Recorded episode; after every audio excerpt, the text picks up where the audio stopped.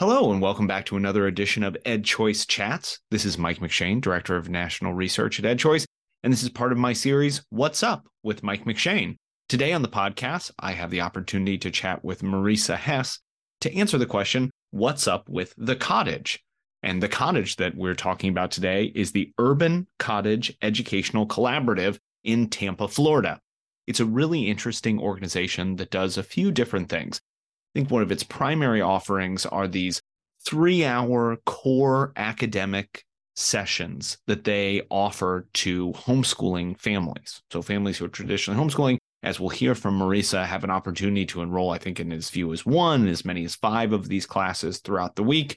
And we'll actually hear from her that some folks that are choosing to participate in these sessions actually go to a traditional school but sort of create some time in the day or week to attend one of these sessions. So, offered in the cottage are these three hour sessions that people can kind of cycle in and out of.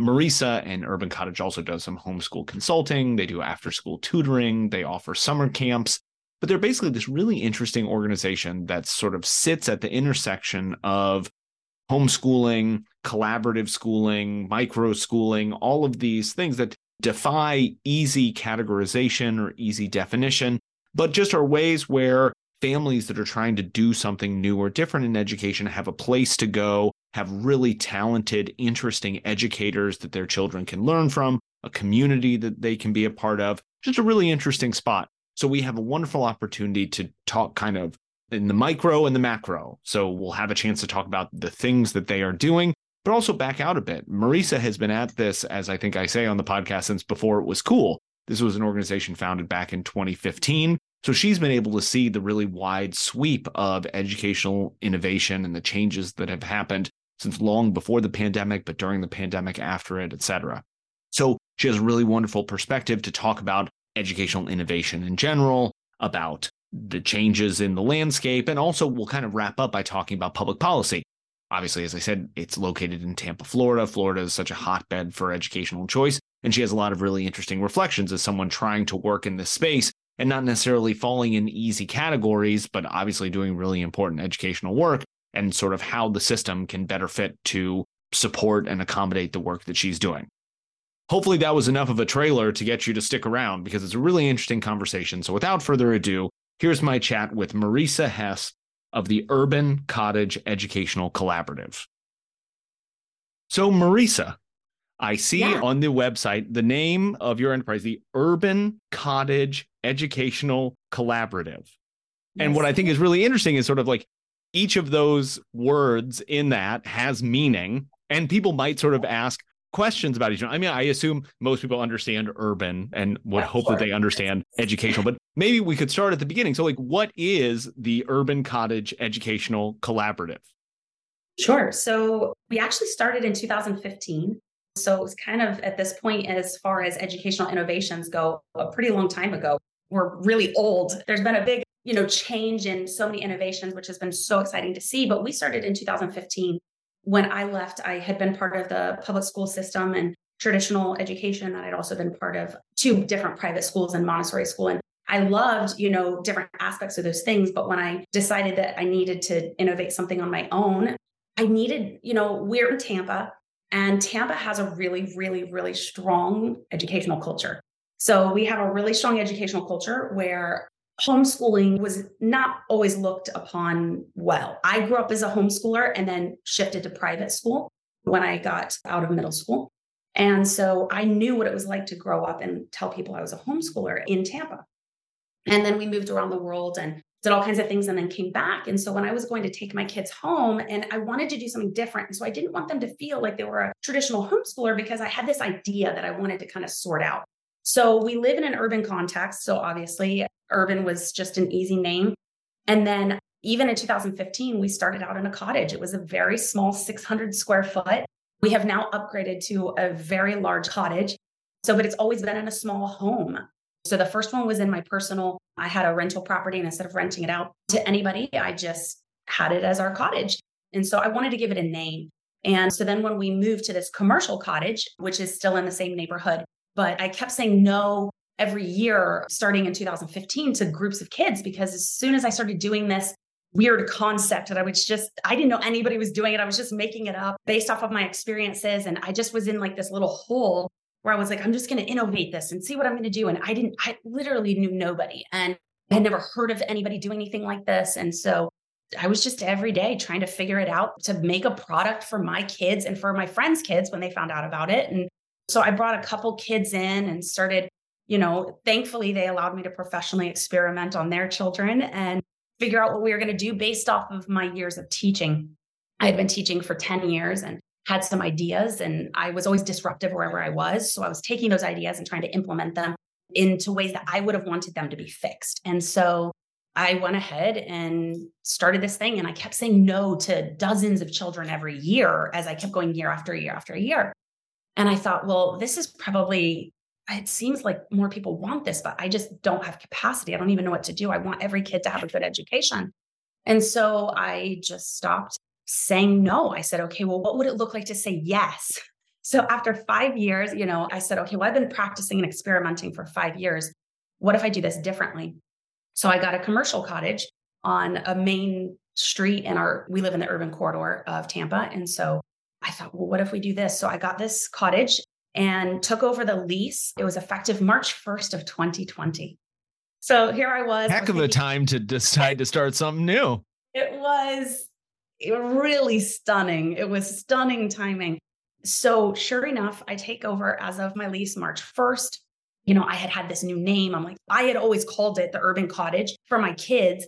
And so when I went to go register and, you know, make it this thing, I was like, well, let me do it urban cottage educational. And I have this idea to be a collaborative because I want to take professional educators and I want to be able to hire professional educators. I feel like there's so many professional educators out there that are just disenchanted.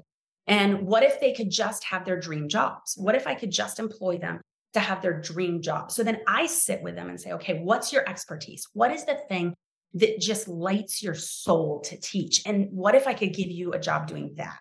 And so, what if my first priority was to pick innovative teachers? My ratio of hiring and interviewing is about 14 interviews to one hire. And what if I could sit and say, okay, tell me, what do you want to innovate? What is the thing that in your head you've never been allowed to do and experiment with and try? And what are the things based off of these scientific research studies and things that you just feel like you're stuck in a cog where nobody's allowing you to be the artist that you know inside would benefit students. And so as we talk through those things, and I say, how could you do that? If you were given that dream job, what would that look like? And so as we talk through all of those things, how do we hire teachers like that? And then what if they could do that part time? There's a lot of teachers that, you know, are unfortunately in a position where they'll have to work 70 hours a week, but they have to have the benefits, they have to have this. And there's a lot of reasons why they need a traditional setting.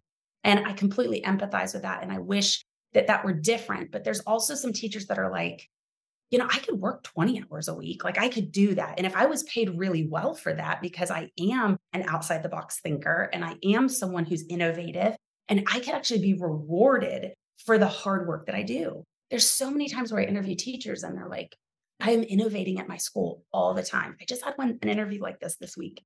I am innovating. I'm creating curriculum for them. They're either not paying me anything additional to do so, or I got paid $500 to create an entire school wide curriculum and put on an event for my entire school. And so, unfortunately, the systems are just kind of rewarding mediocrity. And teachers are sitting there going, like, then why, why am I going to work harder than anybody else? Why am I going to put on an entire poetry event school wide where kids are doing you know, amazingly beautiful language arts projects and present this to families. And then nothing. There's no like, hey, this was meaningful to us. Like, you're incredible. And here's a tangible way that I can give you a token of our sincere appreciation for your dedication, hard work, and innovative spirit. And teachers aren't getting that. And so that was my goal was to put a collaborative of teachers together that just said, how can you have your dream job and how can I pay you an actual living wage, heaven forbid, a living wage to be able to do that job. So I wanted it to be a collaborative of professional educators and really be a bridge between traditional homeschoolers and traditional private schools. I wanted us to be something different. So what does like a typical day look like at the cottage? So we in having professional educators, my goal was always to have those teachers come in and teach a particular subject area. Not that they're incapable of teaching anything else or speaking to anything else, but to be able to really have that time where they have someone who's an expert in that field speaking to them in that subject area. So, as such, this gives a really high caliber of educational access to children whose parents might just say, you know, I just want to enroll my kids for language arts. I am not feeling this reading thing. I'm feeling something's off and it's just not working for me and my child. And I don't want to use relational capita to teach that. Or there might be a family who says, you know, the kingdom of math is not for me to teach. And that's okay because we have math teachers that the kingdom of math is their jam. And so, how the family chooses to enroll their child is based off of what subject areas they want teachers to speak into. And so they can choose anywhere from one. We have a three hour session and we run those three hour sessions a minimum of two times a day. And then we, you know, expand that every single day. So five days a week. And then we also do all kinds of things like speech therapy. We have a school psychologist that comes in. We do individual psychological assessments, either because parents ask for them or is just a part of an academic survey of like, how are the kids doing? And so we do a lot of different kind of side things to be able to help families to curate an education that genuinely is something that they're looking for. Families can choose to have their children in just one three hour session a week or as many as up to five if that's what they choose. Now, I have some kind of big picture questions for you because I think you mentioned at the beginning that you all have been at this since 2015, since like mm. before all of this stuff was cool. And I would love just like your perspective on how this world has evolved and changed over that time period. Yeah, that's a solid question because I've watched it change. And it was a really interesting thing as 2020 hit. And here I am naively thinking, you know, in like January, I'm getting this property in March we'll start doing some camps, you know, we'll do some things and we'll do some tutoring over the summer. And then in the fall of 2020, we'll, you know, this and, you know, we'll kind of launch some more of our, and that was not by April of 2020. All of a sudden it was like, oh my gosh, you know, can you help us? Can you help us? And on the one hand, professionally, it was a huge blessing and help and support because I had been doing it a long time. So many families were just all of a sudden finding themselves in this desperate place of survival. And they were looking for resources. So, on the one hand, COVID itself, I think, really uncovered, I don't know, just like a lot of things that helped families to see that prior to COVID, public schools and a one size fits all, which let's be honest, there's a lot of traditional private schools that fit that as well. That model was not working. It wasn't working. But for a lot of reasons, parents just didn't really see that there was another option. Generations before kind of didn't really see their role as like an educational contractor for my kids, and that maybe different kids need different things, even within my own family. So I think times have really changed as far as what the parents see their role as. I think parents are doing that. Now, I think that we're already starting to see that because millennial parents were kind of coming of age of having children in preschool and then elementary school. And then COVID just put that in a pressure cooker because they began to see, like, wait a second, COVID now showed me the extent to which this was not working. It wasn't working at all. And so they began to see, like, oh my gosh. And not only is it not working, I'm now responsible to implement what isn't working. What in the world has happened to us? And so I think there's a lot of pieces that COVID really accelerated that process. And because we've been doing this a long time, we could stand there and say, it's okay. We can help you. We can help you. It's okay. We're not worried. We're not worried. We can help you. And so I think that was a really exciting place for me to be because I felt like it's all right. We have answers and we can help you curate something for your families. And I also do educational consulting. So the amount of parents that I was sitting down on a daily, weekly basis from all over the country saying, What do I do? What do I do? I think one of the downsides that happened with COVID that did accelerate a little bit was there became a lot of content. All of a sudden, within days, God forbid, weeks, all of a sudden, everybody was a talking head of how you should be running your life. And it was like, okay, like how much content can we actually create? Which seem to be limitless. And how much can we as families actually absorb in a meaningful application? Like, how can we do this? And so I actually began to do a YouTube channel because I was getting so many things. I think I did like four episodes and I was like, y'all, I'm out. Like, because there's so much content. I'm not going to be another person. It's a talking head telling a family who's just trying to go day to day, just surviving. How in the world am I supposed to implement this virtual education and work and figure out how to get toilet paper for my family? Like, what in the world was this life we were leading? And so I just kind of stopped and was like, no, no, no, no. I can't fix everything. I can't help everybody. I'm just going to do the thing that I've been doing since 2015. I'm going to stay in my lane and I'm going to help the families that are here that come to me and say, what can we do? Because that's sure. This is innovative. This is very innovative, but this was an innovation I have been practicing for five years. So now is go time. And I think that really empowered families. I think the idea, even worldwide, but specifically within the United States, really empowered families to see themselves as the American lifestyle was changing and continues to change, with people moving back more into an urban context, millennials are beginning to see their role more as really a contractor of their child's education. And so this child needs this. And so we're going to do this. And I'm going to find an expert to be able to help them in that area. I mean, millennials have been very expert oriented. Like we want an expert to speak into things in a way that I don't really feel like has necessarily been a marker of other generations. We want to go to the expert in the field and not just take people's word on a large scale. We want to hear what does that expert have to say about this? And so I think all of those things have really changed and it's really helped families to see their role as parents. I need to take an active role in hunting for something that's different for each child. And then you just look at the lifestyle of Americans now in their jobs. Like millennials, again, these are broad generalizations, but millennials, they have school age kids now. A lot of them are on remote work, at least now hybridly. They have non traditional jobs. Many of them are entrepreneurs and innovators.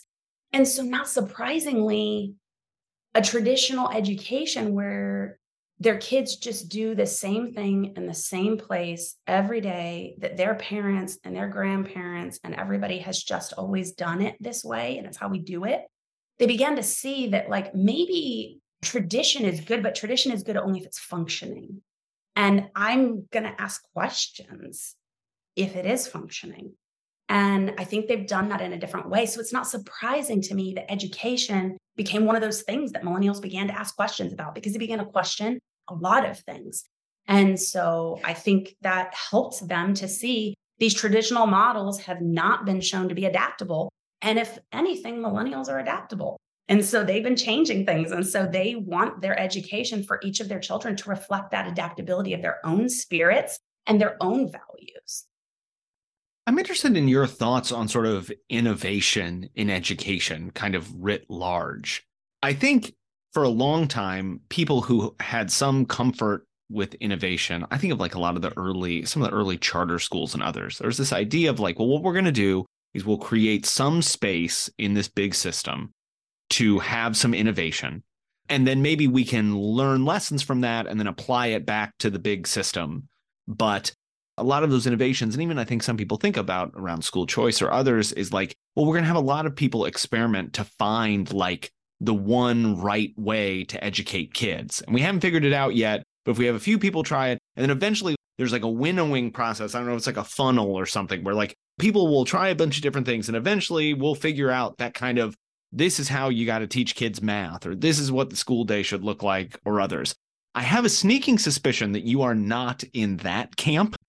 So uh, I would be interested in just sort of your in your work doing this in the way that you see the field, how you think about innovation in education, what its purpose is, what it serves, what you're trying to do. Yeah, I do not think there's any one way, any one structure for every single child, for every family across the board. I have said it a thousand times children are not computers and teachers are not programmers.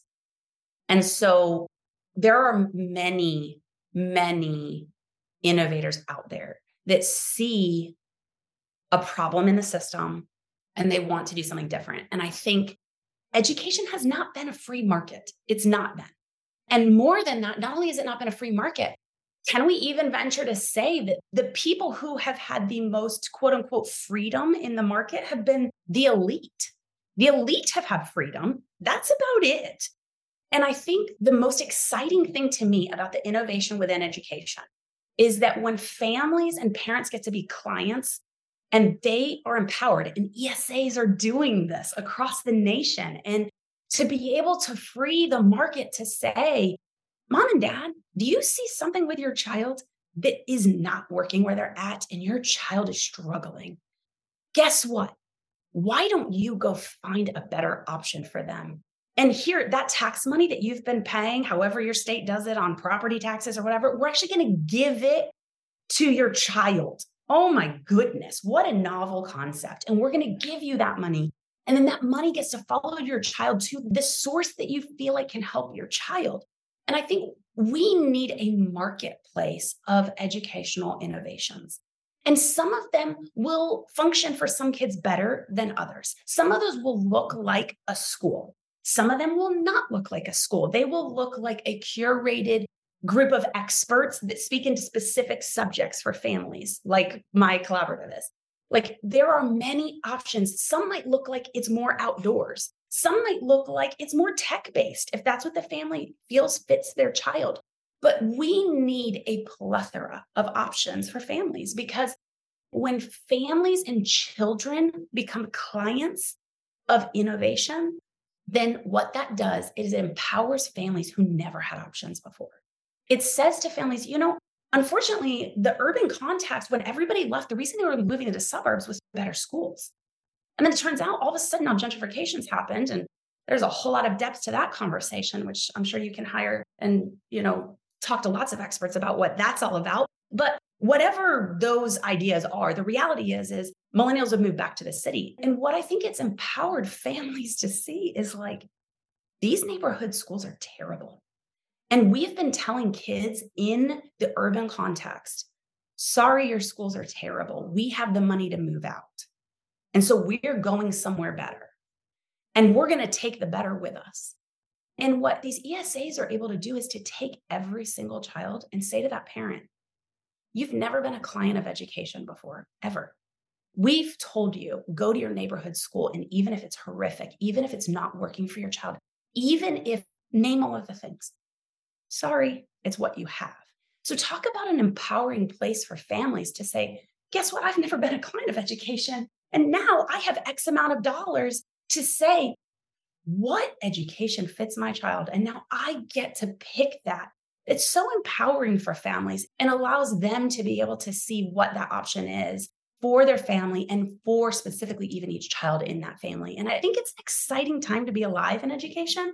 And I don't think there is. But the real simple answer, I don't think there will ever be and should never be. And I think we should actually be afraid of any innovation, quote unquote, that says we're the way. If we just could get more and more and more, we are the way to teach math this curriculum, I see this a lot in a lot of boards and discussion boards, if you will, is families are always looking for, especially homeschool families, the curriculum. What's the curriculum?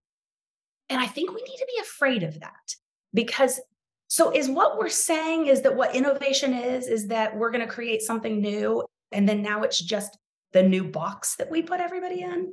Like, is that what we're looking for? Is that what all this innovation is about? Is for us to say, turns out we just needed a new small box no, that's insanity. Like innovation is about being able to find new ways they're working. And the more innovations we can do, the better children's education will be.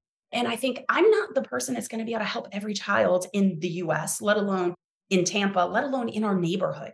I can't be the only source of good education for children. I need as many people as possible with me so that families can say, this was a great option for that child. And this other option was great for that child. And this curriculum worked for that child. And so families can see their need to be able to fit an education to their child. And then ESAs around the country and states are saying, we're going to back that up with the money. And we've not been giving it to your child, we've been giving it to a system, into a box.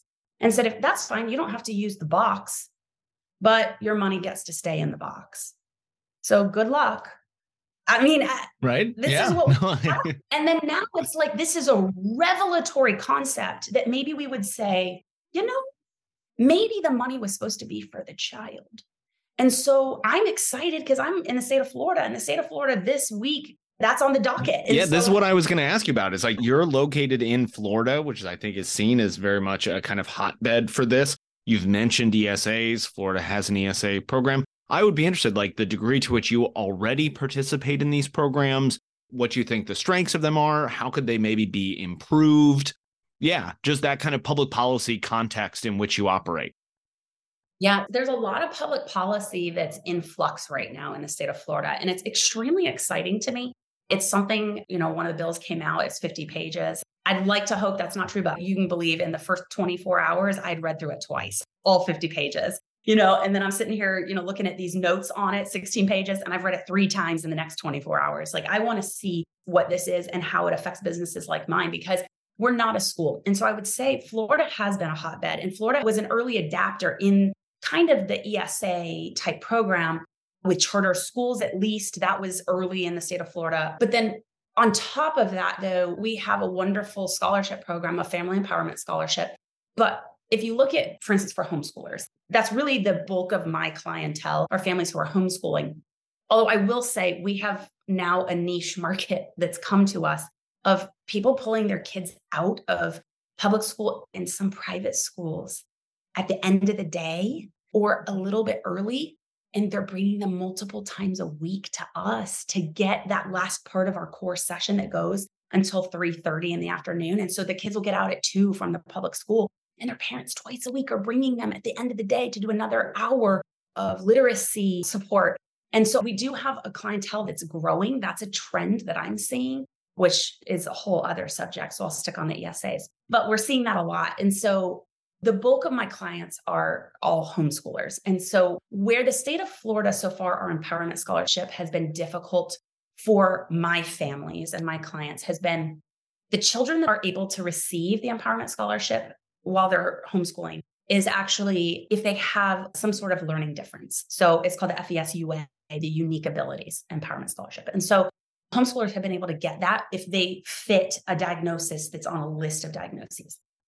So they are able to use that to curate an education for their child with learning differences, which is amazing.